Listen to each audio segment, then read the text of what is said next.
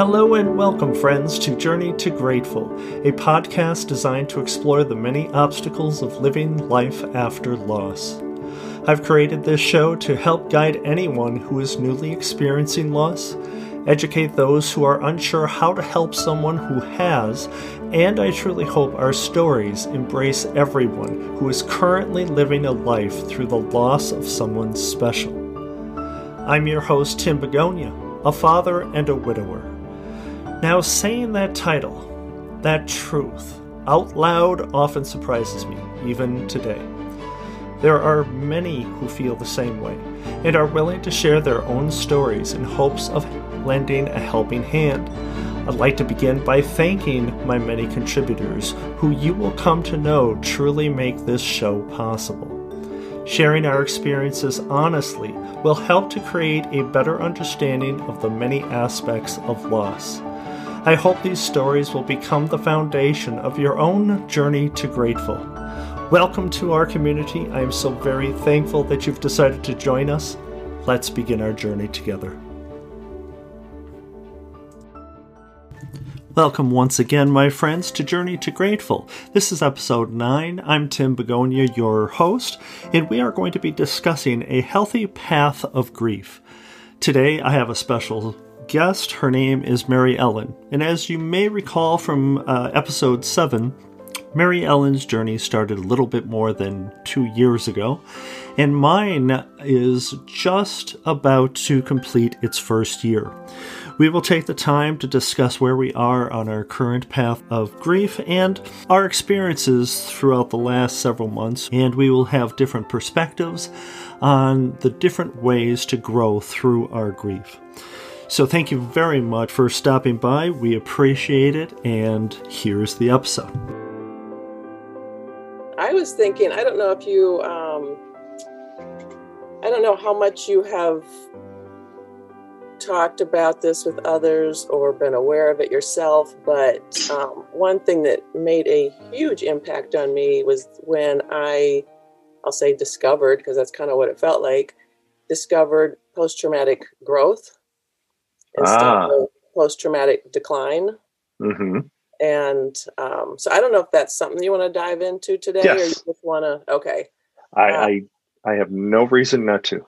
Okay. And it's interesting to me when you ask me where I am today about grief. My first reaction was, wow, you know, if you would have asked me, 6 months after his death, that would have been the first thing on my mind. Like instantly I'm in it. I am, mm-hmm. That is my world. I'm engulfed in it. Mm-hmm. And when you just asked me that now, my mind just went, wow, like, it's not on my mind all the time. Like it's, I'm doing other things. I'm probably still actively grieving. I don't think that's ever going to go away, but it wasn't the first thought I had, which I don't know, that to me says volumes. It's like, wow, I had to think, wow, where am I in my grief? I had to just take a second to think about your question. So how does that make you in my grief? how does that make you feel?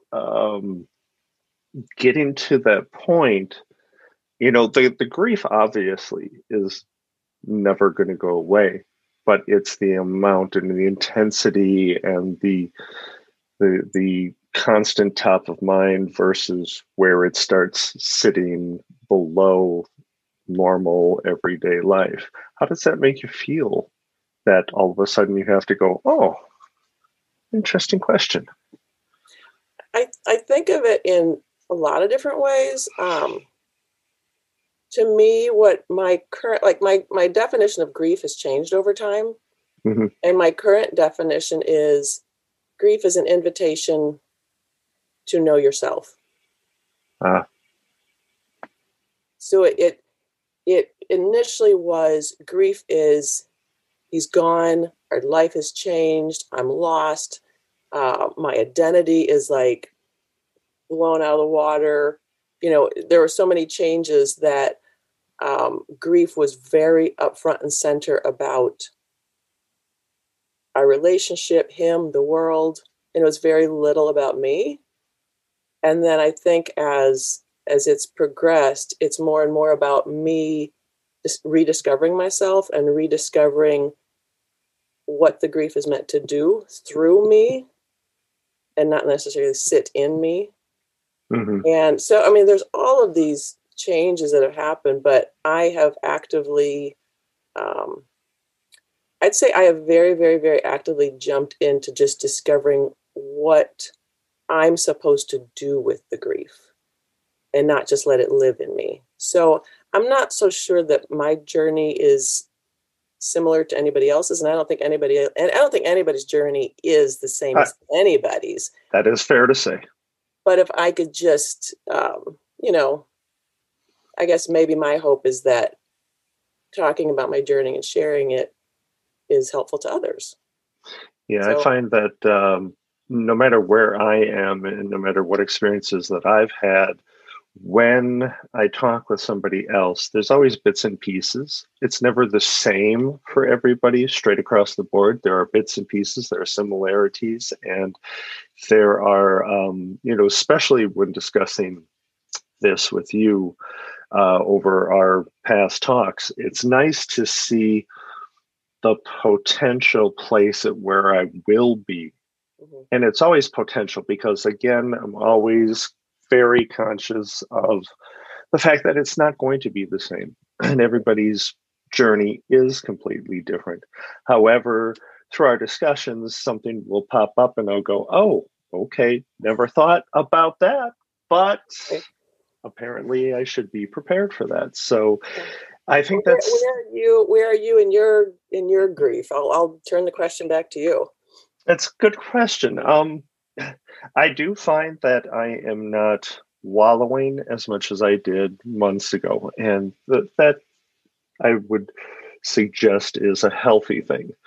I find that I've been kind of shifting to the point where I'm not allowing the grief to define myself. And I'm taking the time to decide what this experience has made in me and how it has redefined myself, and then giving myself permission to define myself, define this, I'm going to say the words, and I'm going to put it in big air quotes, this new normal.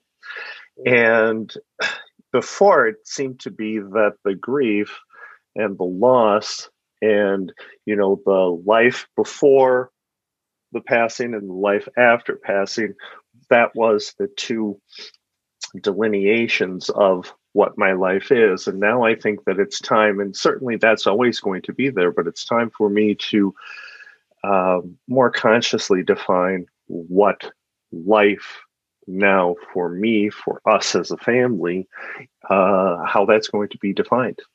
Right. Right. That brings, I'm a visual person, so that brings to mind a tree growing. Like, it's like when the tree is growing, you have the trunk.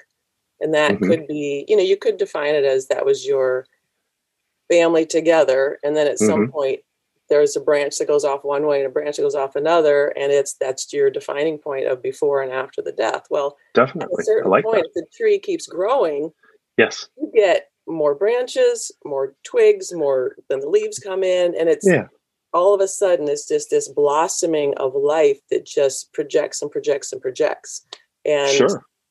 That I think that for me, that's, I'm not the young sapling now. I feel like I'm further along in that tree growth where I'm like, I'm seeing more branches come in. I'm seeing where the tree is, sustainable and it's going to go mm-hmm. on and live. And it's just a really good feeling to, I guess, not think of the death so much anymore, but think of life.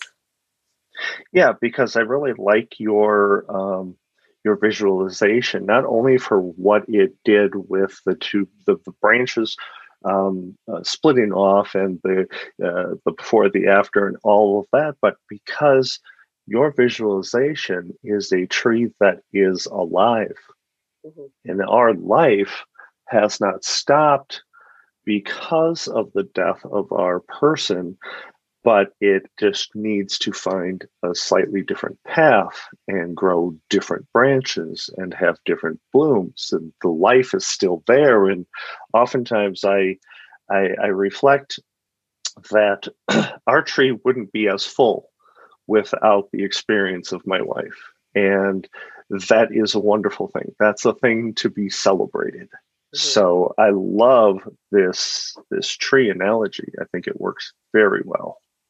And I would even argue if somebody said, well, does that branch die? Well, no, the branch doesn't die where they were. Nope. It actually informs the entire tree. It balances it out. Yes, yes. That branch is still very much alive, whether it's spiritually, whether it's through memories, whether it's through people that you re-meet that maybe knew her. Like that branch is still very much alive, and it informs the shape of the whole tree. But there's other branches that continue to grow. So it's I don't know, that to me has always been really life affirming, because some people say, well, I've got to like put them behind me. Well, no, you don't. You bring them along. Yeah, I don't like that. And they are a part of you. They'll never not be a part of you. Yeah, take a look at any tree. There are shorter branches and there are longer branches. Right. And hers was shortened, but it still blooms. It's still there to show what has been accomplished. Right. I mean, the more that we talk about this, the more that I love this tree analogy. This is quite wonderful. And because of all the memories, it gets to bloom right along with the rest of the tree. Mm-hmm. Yeah, that's good. I like that. Thank you. Oh, you're welcome. Very good. Welcome. It's always good to have a discussion with you. You always bring around something that allows me to think slightly differently. Because again, to the question of, how am I with my grief? We are currently smack dab in the middle of June 2021, and she passed July 3rd of 2020. So milestones have been on my mind. And in fact, I just returned from a trip, a class trip with my son, as you know. And during that trip, I had reflected and written some thoughts about milestones and trying to reconcile how important they are. And they're constantly there. There are some that are larger than others. Her birthday, the kids' birthdays, anniversary, et cetera, et cetera. Fill in the blank. You have many milestones, and that first year is going to be filled with them, and they are going to have a spotlight on each and every one because it's the first without that person. But they are just as important because they are so top of mind. There is that spotlight. It allows you to bring forth some memories of that person, and the years gone by for that particular milestone.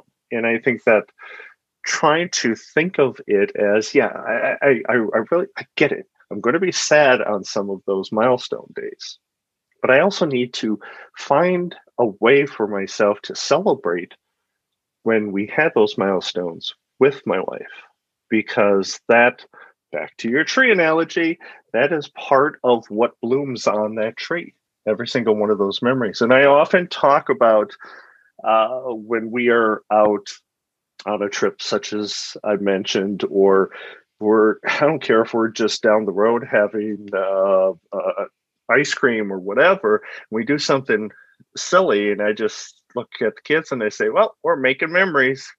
Don't worry. Oh, you're so weird. Nope, we're making memories, And honestly, that is true. I mean, these little, now the trip that I just got done, there were some interesting memories getting to and coming back home with the flights, et cetera, et cetera. It really sucked, but we'll never forget it. We will never forget that particular trip because of those issues. So sometimes when you think back about a trip 5-10 years ago with family or friends, you're going to think of good things, odd things, small little, oh my gosh, can you remember when so-and-so fell off that boat? That's a memory, and that's worth cultivating that memory and worth taking a look at that memory on a tree. right. and watching it bloom. So all these milestones are potential ways to grab on, hold on to those memories. Right. Instead, it's all perspective, right? Right, right. And I think that the thing that I like about what you just said is what came across to me is that you're paying attention. Yeah. And one of the things that I had read early on was life will tell you what to do if you slow down enough to listen. Oh, I like that. And it sounds like you are taking that time to listen. You're taking that time to slow down. A lot of people like to distract, and a lot of people like to get really busy so they don't have to think about it. However, I actually took the opposite approach. And I'm like, I'm going to slow down. I'm going to slow down so much that I have to listen. I have to listen to myself. I have to listen to my body. I have to listen to my emotions. I have to listen to all of these uncomfortable things and comfortable things that I just don't want to hear. I don't want to tackle. I don't want to, coming out of denial. It's a huge rush of what do I do with all of this information? And I think that some people get so overwhelmed with it because they do keep packing it in so they can just distract themselves away from themselves.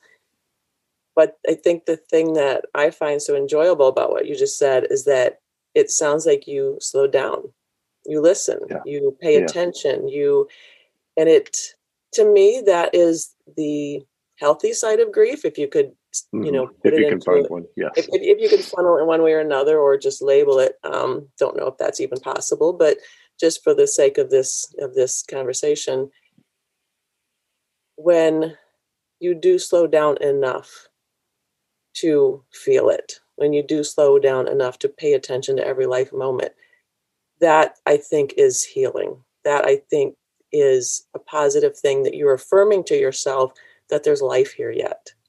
Yes, definitely. I completely agree with all of that, and the ability to find the time to reflect, find the time to confront some feelings. You said, the comfortable and the uncomfortable. We cannot push the uncomfortable away. It doesn't go away. It sometimes doubles and triples if you try to ignore it long enough. And it makes a little fuss. Yes, exactly. And honestly, that is why this podcast exists, and the blog and the website. It is to show people that grief can be handled differently than the way that I experienced it when I grew up. And it can be handled in a better way. And for me, there are definitely different steps to handling grief in a better way, one of which is to talk about it in an honest manner and to admit to yourself that, okay, I've got to face this bad thing or this uncomfortable thing, but it is going to help me. And whether you face it by taking a 45-minute walk, or whether you face it by having a discussion with a group of people, it's important, and it's just one small piece of getting through the grief and living through the grief. And I actually like that now that I just said that out loud. I like the living through the grief because we are still here. And, there are many different aspects of what happens in the very beginning when you've lost somebody. And one is the guilt that you're still here and they are not, right? Yes. And it does take time to finally get to a point where, okay, I've got to start or continue living. It's important. And if you have others, like family, kids, whatever, it's important for them to see that too. Right, right. I agree with that. And that was very top of mind for me after my husband passed away. I was like, wow, I am the example now. I'm the role model. I am, I'm going through my own grief. I'm going through my own loss. But they are too. Yes. They lost I wouldn't say they lost a relationship, because I don't think you ever lose the relationship. I'm very much in the mind that there's a spiritual connection still, mm-hmm. but the relationship has changed. Mm-hmm. And as the relationship changed for me, I was a role model or a guide or an example of how do I handle this? I felt like it was a one-sided change. Mm-hmm. Like, I'm still living here on earth. They're doing their thing in heaven, having a party and dancing. Mm-hmm. And I'm sitting here like, okay, what do I do with this? Yeah. And my example of how I was going to handle it was going to be seen directly by my children every day. And yes. I thought, okay, what kind of example do I want to set for them in, how can I do this in a healthy fashion? And that was top of mind for me. Like, I've got to read, I've got to talk to people, I've got to find a therapist or a counselor or somebody, friends. Mm-hmm. Like, I reached out to every possible positive resource possible to just say, how do I do this in a healthy way? And it wasn't easy. It was a challenge. Mm-hmm. It was uncomfortable. I had to face a lot of demons. It's not easy. It's not, it was very intentional on my part to face it and not to hide it, not to put it away, not to stuff it away, not to just say parts of it didn't exist, because I really believe that all of it exists. The uncomfortable sure. parts and the sure. comfortable part. It all sure, exists definitely. Because if you deny one part of it, you're denying another part of it. And, each moment I'm like, okay, how can I honor today? What am I supposed to learn today? What am I supposed to feel today? Mm-hmm. It was painful. It was physically and mentally painful. And that's where I think when I speak with people, I was just speaking with somebody this morning before talking to you, and we were on the phone for an hour. The weather's great. So I'm like, okay, I have to get out and take a walk, and did a little walk and talk with somebody. And it was interesting to hear where people get stuck. And having worked through that, it seems it's so obvious to me when I see that.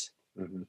But every relationship is different. So it's an understanding of, okay, how do I approach this person so that it makes sense to them? Mm-hmm. At this moment, what are they ready to accept about getting unstuck? And for that person, it's they can't see the solution, the right. way through no. when they're in it.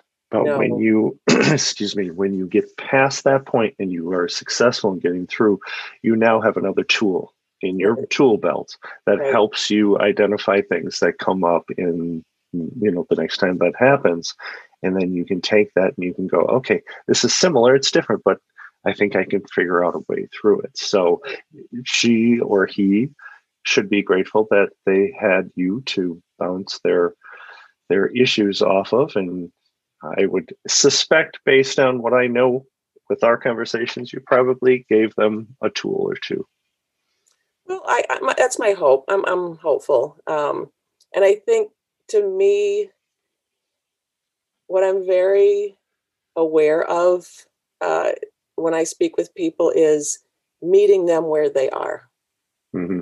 And a person can only handle as much as they are aware of in the moment, as much strength as they have in the moment, as much of their life experience that they have accumulated at that moment. And it's... But that, to me, also helps me in my grief, because to me, grief is really being in the moment. Like, every day, every moment, when you are in the moment, you are living every moment. Mm-hmm. And so when I have these conversations and I'm meeting them where they are in the moment, it's very much a life process. It brings mm-hmm. a lot of life to it. And if anybody ever is in that situation where they just don't know what to say, if they can see that somebody's stuck, or they're really, where they know they need another point of healing, there are some phrases you can use, much like what I had talked about before. How are you feeling today? Like, yes. But there are phrases you can use, like, what is it that I can do for you right now? Not those open-ended, hey, if you need anything, let me know. No, yeah. that's just a whole lot of burden. But if you're when you're in the moment, if you're like, what is it that I can do for you right now? That's much more manageable for the person to say, well, I need a drink of water. Yeah. Or I need 5 minutes to myself. Perfect. Great. Or, I'll watch the kids and you go. Right. Or I just need to say this out loud because it just keeps bouncing around my head. Fine. Say it out loud. Let's figure this out. And especially if they start the conversation with, okay, I'll say it out loud, but it's really stupid. It's like, wait, no, it's not, you know? No. Yeah. In your head, it might not make much sense. But if you expel that, bounce it off of somebody else's ears, hear their perspective, and you don't have to take their perspective, but at the very least, it can just get you a little unstuck. Yes. And I appreciate you saying, you know, you have to meet them where they are now. And correct me if I'm wrong, but what you're basically saying is, you know, your experience is definitely different than my experience, and you are.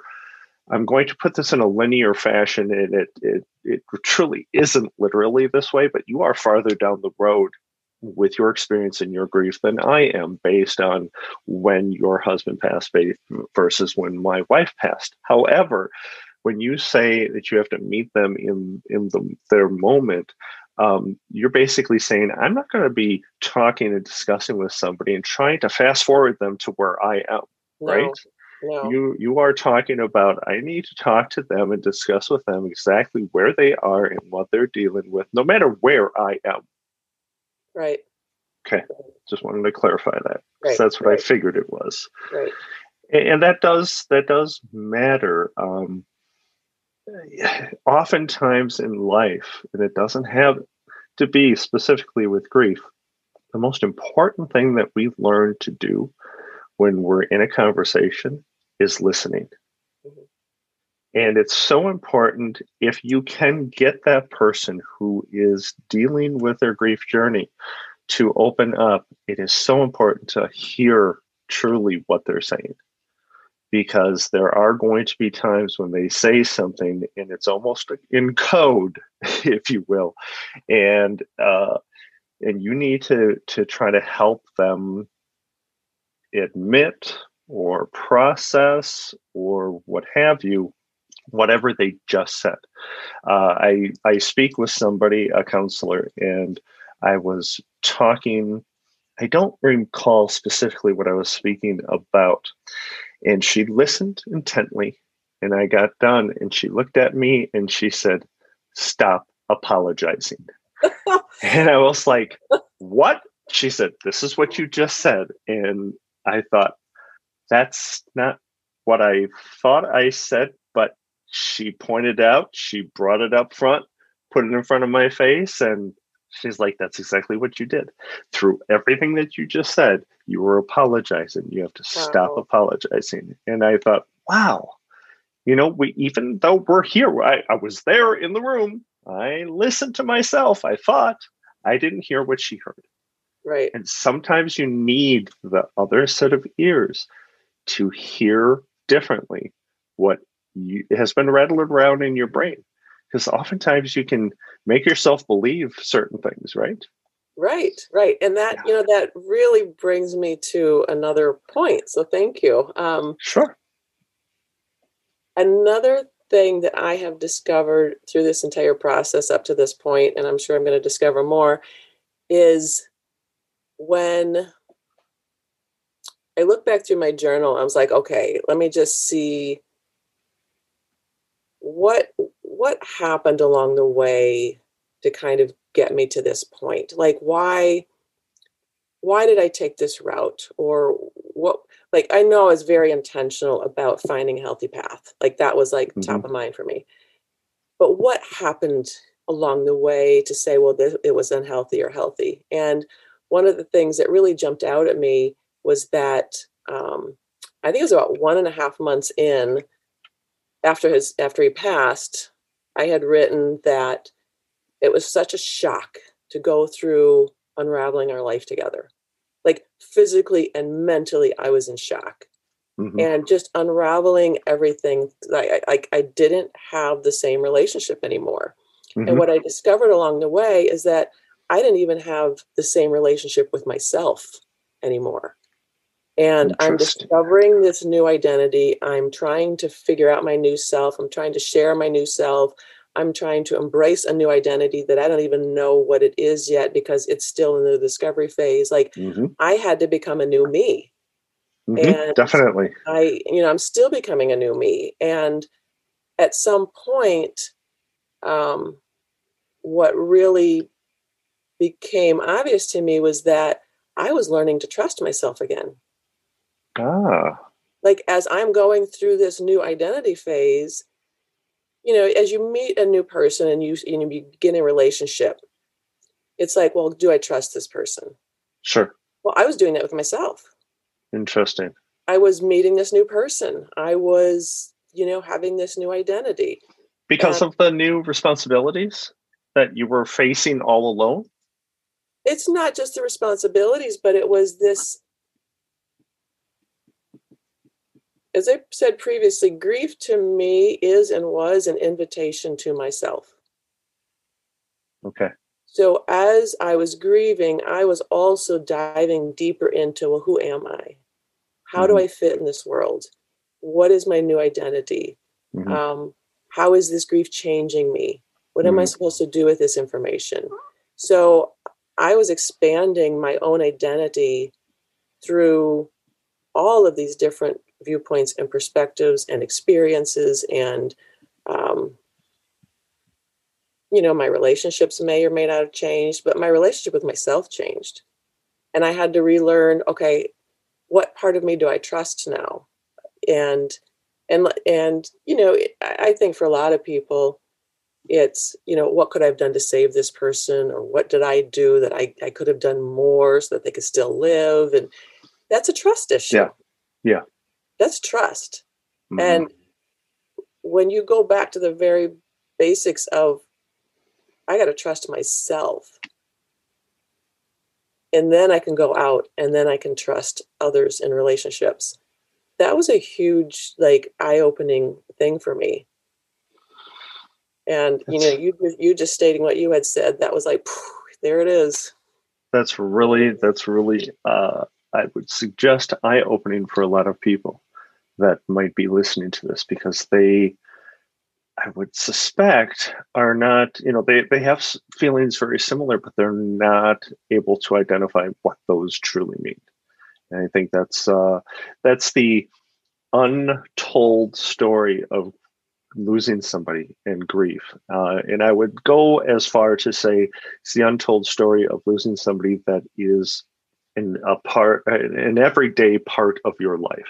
Mm-hmm. So it doesn't have to be a spouse, but the spouse does fit into that extremely well. It's truly the definition of that. And because you now are alone, suddenly, especially when it happens for the first couple of weeks, you are trying to figure out what to do with that grief, what to do with your sorrow, your anger, your fear, et cetera, et cetera, et cetera. But then you come to that point where you need to have a new relationship with yourself, and that's where your point was. I think that is enlightening. The trusting in me, the trusting in myself, right, is probably something that people do not identify readily because there's so many things. I mean, how many times have we experienced something in the course of our grief before we can identify what that was? Right. It's, if I get angry about something, is it because I was mad, or is it because, is it more based in the category and the silo of fear? Yes. I would suggest that's where it is. Yes. But it comes out as anger. Right. So it's constant, I don't know. I think it's a constant deep dive inside. Oh, I like that. Yes, completely. And deeper than honestly that I've ever gone in my entire life. I agree with that for me too. Yeah. For me too. And I would think that at the beginning of that, it was a little scary.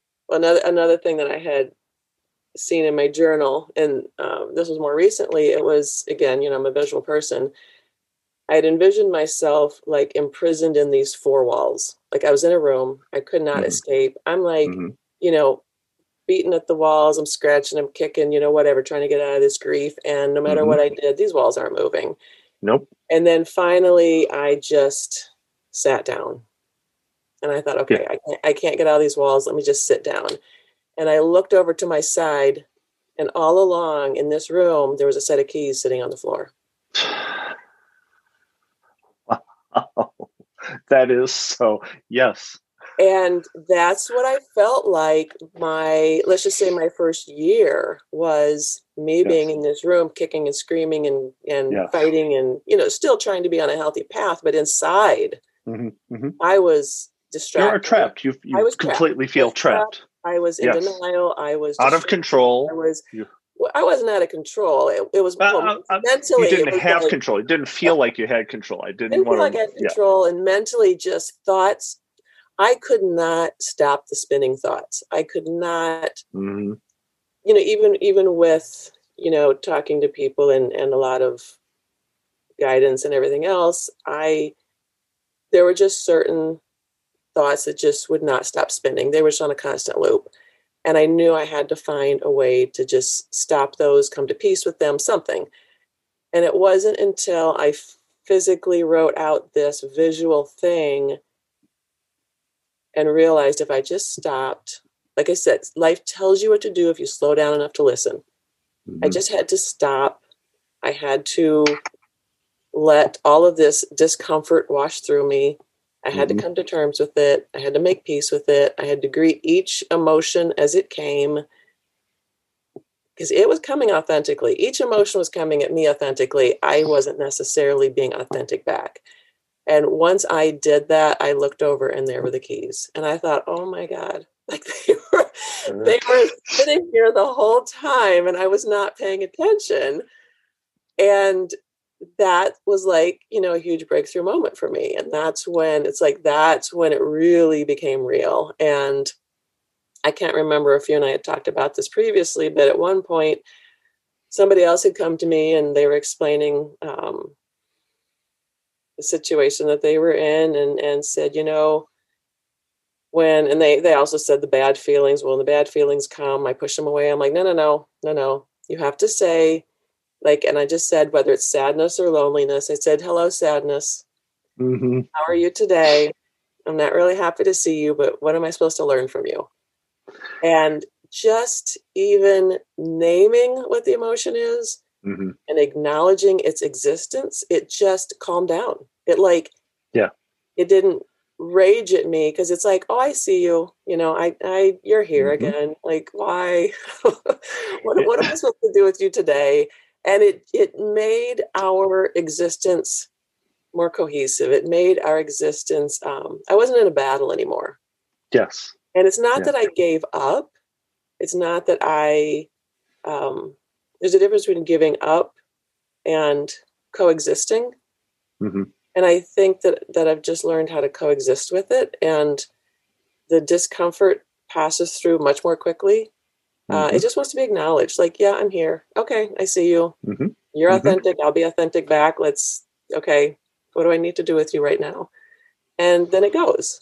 And anybody that I've ever talked to about something like that, that has admitted that they just keep pushing it down. It constantly comes back. It does. So I'm kind of looking at them and I'm like, so how's that working for you? It gets to be a battle. Like those emotions are part of nature. They won't leave. No. They are going to gather strength. They are going to be more resistant. Those emotions have been around longer than I've known how to experience life. So, you know, they got all their tricks. They know what to do with me. And it's about me learning what to do with them. Like that's what I think part of the grief process is. It's me learning what to do with all of this. Yes. How to face them, how to live with. them or get through them. And they're never always the same. You know, you mentioned about thoughts spinning on a loop, and I've certainly experienced that. And I would doubt that there's anybody dealing with grief that hasn't. And whether that loop that's going around is the moment of the loss or the moments dealing with the loss after it happened, the moments even for me, it was before the loss, because as you know, my wife had cancer. There was a point in time when we knew that we had done everything we could, and then we did nearly a month of hospice in our home. So for me, the loop that keeps playing, and it's playing less often now, are several of those moments through the hospice or hospice journey. So those thoughts spinning on a loop, man, I'm telling you, people need to be aware that they are going to come, and that they shouldn't push them down. They need to try to find a way to get through them. And I think that sometimes with me, some of those thoughts on the loop have been a doubt in my mind that we did the right thing or we did enough. Mm-hmm. So it was me beating myself up over it all. Mm-hmm. So those are important, and you need to, like you said, listen to them. You need to hear what's going on, and you need to identify why that's happening. Right. And it's not going to be an easy task. It is going to be very uncomfortable, but you have to. And I hope through the podcast, I hope through our discussions and everybody's stories on the website, I hope that people who find themselves constantly pushing down their emotions, denying the feelings, can find a way to change that for themselves so that they can get through this journey in a little bit more healthier aspect. One thing I do want to bring up, excuse me, is I started reading the book that you offered that I said should read, called Option B. Yes. I believe it's by Sheryl Sandberg. Yes. And it's wonderful. I mean, paragraph after paragraph, page after page, it's like, yep, mm-hmm, oh, okay, yep, that happened, yep, oh, wow, yes, this is perfect. Okay. And one aspect that I am dealing with is that she's talking about talking with people, and having different types of friends, and friends that won't say anything, friends who have actually gone away after the loss of her husband because they were just too uncomfortable, friends that won't admit the elephant in the room. And I find a little bit of that certainly in my everyday journey, where I will be the one to evoke my wife's name in a conversation, bringing up a memory. And some people, it just flow fine with that. Other people, you can see and hear just a little pause, like, oh, it's okay to talk about her. And I want people to walk away knowing that it is so important to keep talking about them. It is so important to not only keep their memories alive, but not suddenly have this feeling like, oh, that's a taboo subject. I don't want to upset them. I don't want to bring it up and remind them. That concept right there, bringing it up and reminding them of loss of their loved one, we don't need your help. We are reminded by their loss each and every day. I wake up and she's not next to me. You cannot remind me of something that I haven't thought of 100 times before I talked to you that day. Right. And I really need people to understand that. Right. And I think that, I completely understand where you're coming from, because somebody said something to me about, this holiday is coming up. That must, that's going to be hard for you. And I looked at them and I said, well, every day is hard for me. Yeah. Like, he's not here every day. It's not that he's not here on the holidays. He's not here every day. And they just went, whoa, I hadn't thought of that. I'm like, yeah, every little tiny thing is, you know, it could be something like, you know, this is how we used to do the bathroom routine, getting up in the morning. This is how, well, he never made the bed. Well, he's not making the bed now. I mean, every little thing is, okay, you know, his socks are no longer on the floor where they always used to be. Or, sure. You know, it's every single time he'd come home, he would leave his shoes right in front of the door. I'm like, well, why are you leaving your shoes in front of the door? That's where everybody walks. Sure. You know, it's just, everything is there. So, I mean, the, you know, those things fade too over time because, you know, you're doing different routines, and for us, we're in a different home. So, you know, those reminders aren't constant like they could have been if we were still in the same home that we were in previously. But, you know, just mannerisms, gestures, statements. Oh, you know, this is what he would have said if I would have said this, or, but as you continue through life and you continue relationships and you continue growing and living, that is part of the mix, but it isn't the first and foremost part of the mix.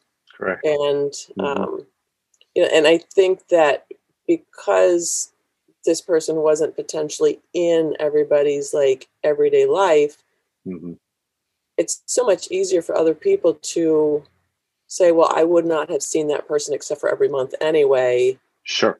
And so it's so much easier to not think of them as often. But, you know, when you see somebody hours every day and then all of a sudden not, it's devastating. Yes. It's devastating. Yes. It's like you yourself are just getting used to this different rhythm and this different motion and this different, and it's just different. It's just all different.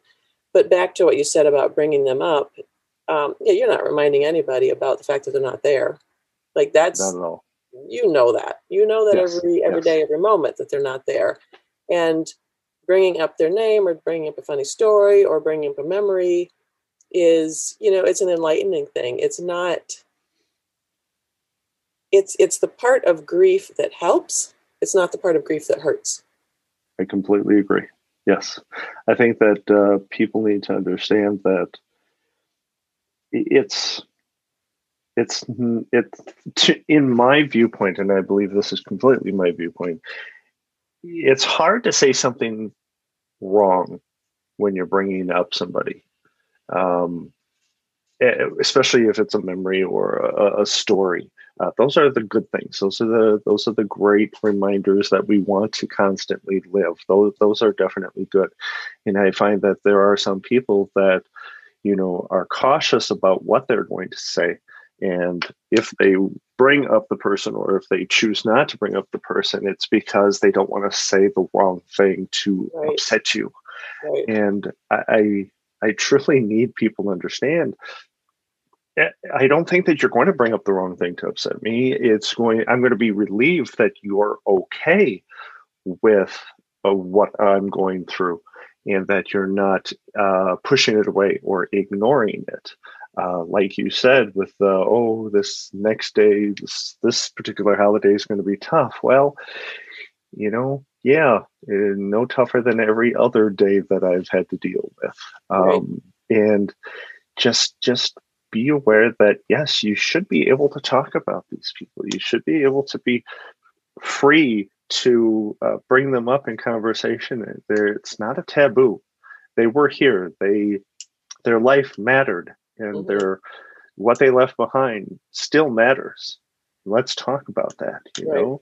And I think that's just really, really important. So this book, Option B, I'm not that far into it. I'm a few chapters in, but I absolutely love it. It is such a good book, and it is hitting on so much that is just very across the board. Yeah, I've experienced, or I'm experiencing something similar. Like we've always said, and we've said it once, we'll say it 100 times. Everybody's journey is different, and everybody's experience is different. But there is so much that is the same that we can get it, we can understand it, and we can share in it. And we can help each other along this particular path. It's important. That's why this all exists. I really want people to be able to talk about it, just like you and I talk about it. You know, the listeners don't understand that we don't just talk on this podcast. We talk outside of this. Mm-hmm. And each one of those conversations, we walk away and we're like, well, first of all, my first reaction is we should have recorded that. Yes. Every time I'm like, oh, we should have hit the record button. Okay, well, here we go. but you know, we're sharing information and we're sharing experiences and thoughts and beliefs, and all of a sudden something triggers. And last time I believe we were actually sketching out little diagrams, oh, this is what I'm talking about, and it really helps. It helps, I think, since the beginning of time, people who have gone through a similar experience gravitate toward each other, because then that other person gets it, understands you a little bit better.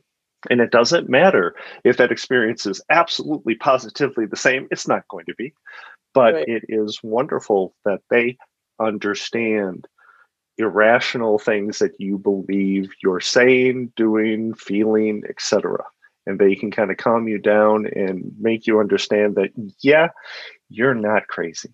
Right. This is how it is. Right. This is how it is. Let's just say for what it is. And again, it goes back to trust. It's, you trust in yourself, or you trust in the other person. And are you in a safe space? I think that is one of the blessings of life, is to find people that you can be in a safe space with, whether that's, verbally, physically, whatever. But when you find that safe space, that's a treasure. Yes. And it's, I've found a couple of those safe spaces, and I got to say, it definitely helped the healing process. It was, that's a difference. And I do want to go back a little bit and address when somebody doesn't know how to bring somebody up, or they want to say their name, but they just aren't quite sure how it'll affect you, take a step back. You don't have to necessarily jump in with the story or the name. And by taking a step back, I mean, just ask the person, how are you feeling today? Just get a sense of where they are today. And then just ask them, do you mind if I share something with you about them? Do you mind if I bring them up to you? I thought of this the other day. Would it be okay if I shared that with you? And then if they say, okay, then share it. So it doesn't have to jump from you're seeing the person and all of a sudden, ooh, should I say that? We'll just back up a little bit. Ask them. Yeah. How are you today? Can I share that with you? You can definitely ask us things. You can actually be upfront and say, I just thought, I had a thought about Colleen. Do you mind if I share it with you? Or, Back to what you said. Yes. Ask, how are you doing today? Mm-hmm. And be specific if you want to.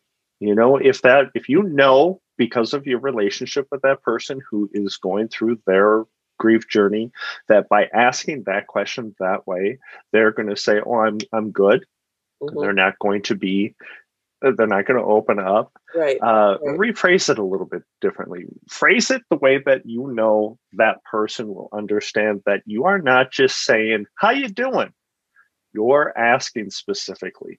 You are opening the door and saying, hey, actually in option B, there was this story about somebody that I think somebody she knew that experienced a friend who texted the person that was had just lost somebody, and I don't know how many months had gone by, but they what they did was quite amazing. They texted the person and said, "Hey, if you need a hug, I'm going to be down in the lobby of your building for the next half hour.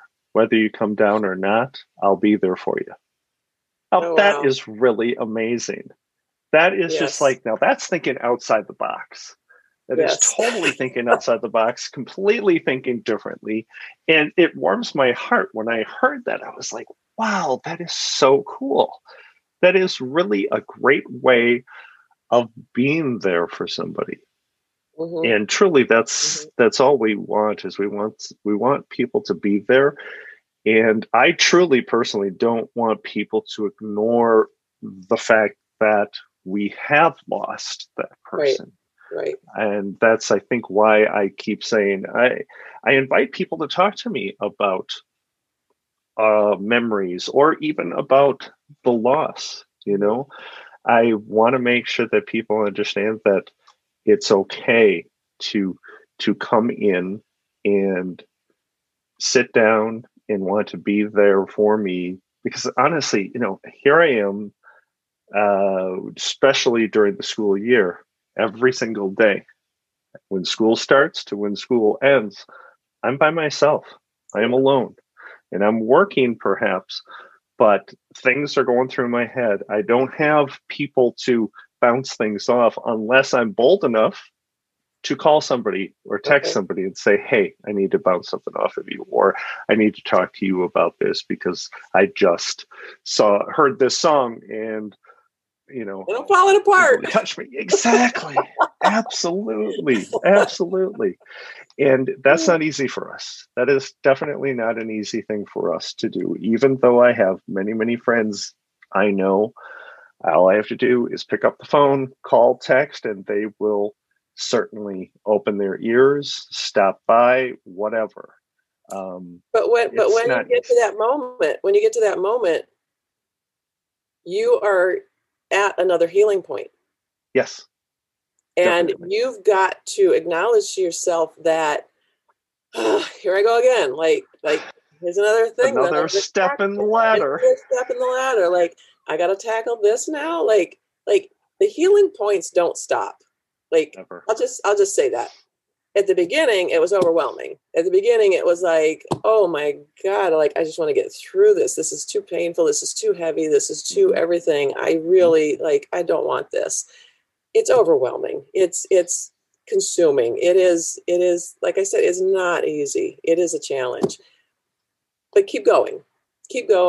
And the healing points become more manageable because you are healing. You are getting stronger. You are more able to see things from a different perspective. You are able to reach out more. You are able to trust yourself more. You are coming into your own identity again. All of these things are coming together, and you are going through a process of renewal. You are going through a process of learning how to share yourself again. You're going through a process of intention and strength and authenticity. And, you know, as you keep adding all of these things, you're becoming stronger. And I think those are also points that help the healing process and give energy to good, positive energy to the healing process. So it's important for people to understand that process of redefining yourself, of healing yourself, is an finite process. It does not have a schedule. It does not have a deadline. It does not have the right things and the wrong things to do, say, think, be.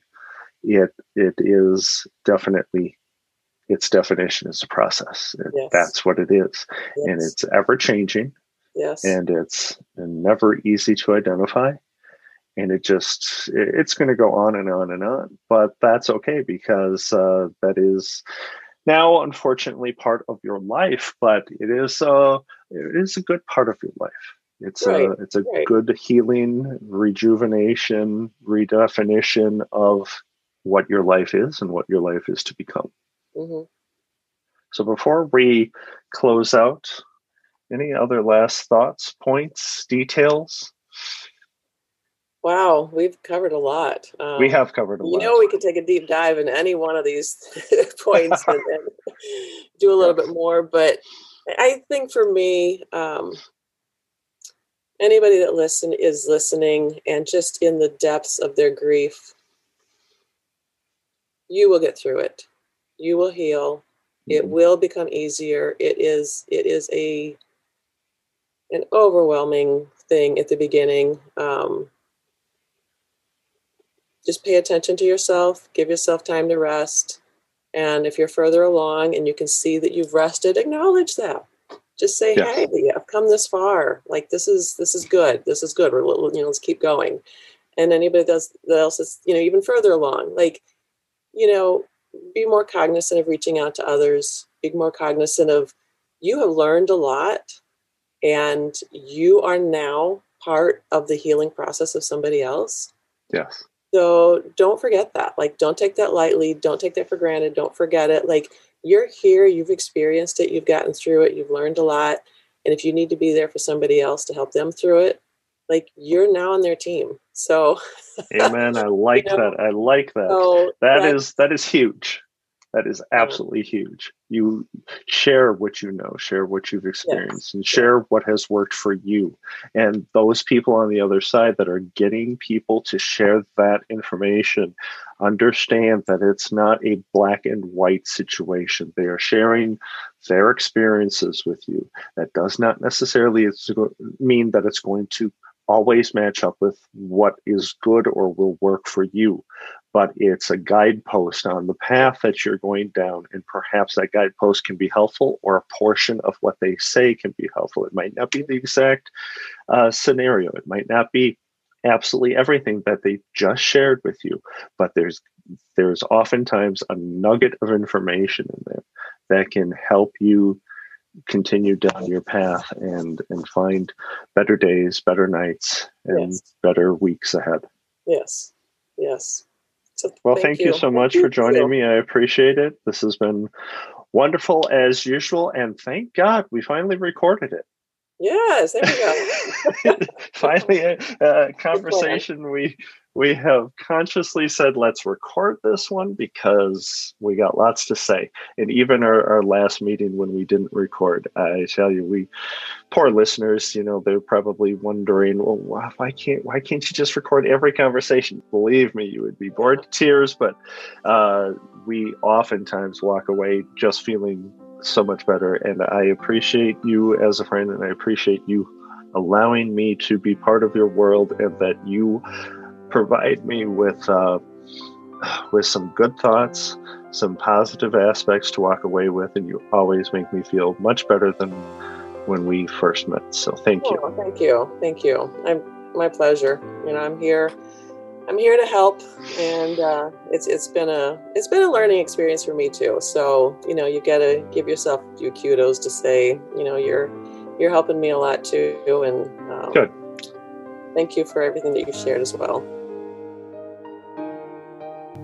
I'd like to thank Mary Ellen for once again being part of the mission of Journey to Grateful. Her insights, her experiences, and perspectives are always a refreshing addition to this show. And before I say goodbye, I'd like to also ask for your help. Your help helping us grow the community. If you know someone you believe that could benefit from our mission, please share with them the journeytograteful.com website. All episodes of the podcast can be found on the website, as well as our contributors' stories on the blog section. And if you've yet to follow us on Facebook or Instagram yourself, you can find us at Journey to Grateful and join the community. Add your thoughts, your questions, your insights. It would really be helpful to hear from more people. But most important of all, our goal is to grow our reach. And the very best way to do that is to expose more and more people to not only the website, but the Journey to Grateful podcast. I would love if you could rate and review the show through Apple Podcasts. More reviews and more ratings will show Apple that our show is important, and they will recognize it and recommend it to others. Now simply just go to journeytograteful.com. Over on the homepage, you can select Leave a Review button, or you can find that on the podcast page or any of the podcast episodes. You will simply be taken to the Apple Podcast page where you can easily and quickly leave a review and a rating. So again, thank you for your time. With your help, we can reach more people and truly build our community's reach and help those people that are in need. If you'd like to comment on our show or posts, feel free to do so in the blogs, or you can email me directly, tim@journeytograteful.com. You can also call our voicemail 24/7 and simply leave a message. I'd love to hear from you, and I'd love to share your thoughts on future episodes. 262-298-2428. That's 262-298-CHAT. Leave your comments, leave a message for me. I'd love to hear from you. And lastly, before I leave, thank you for your time. I appreciate you listening to the podcast, and I really hope it helps provide some guidance. Finally, I'd like to leave you with one last inspiring thought from someone I have always looked up to, Walt Disney. Everyone falls down. Getting back up is how you learn to walk. Now, losing someone the way many of us have is the hardest thing to pick yourself up off the ground from. But doing so is the best way I can honor my wife and, in fact, my children as well. I pick myself up and I walk for them. When you think you just can't possibly get back up, think of who you need to walk for. So until next time, I wish you the power of memories to brighten your days and much comfort and support to help you guide your way through your grief journey. Bye-bye.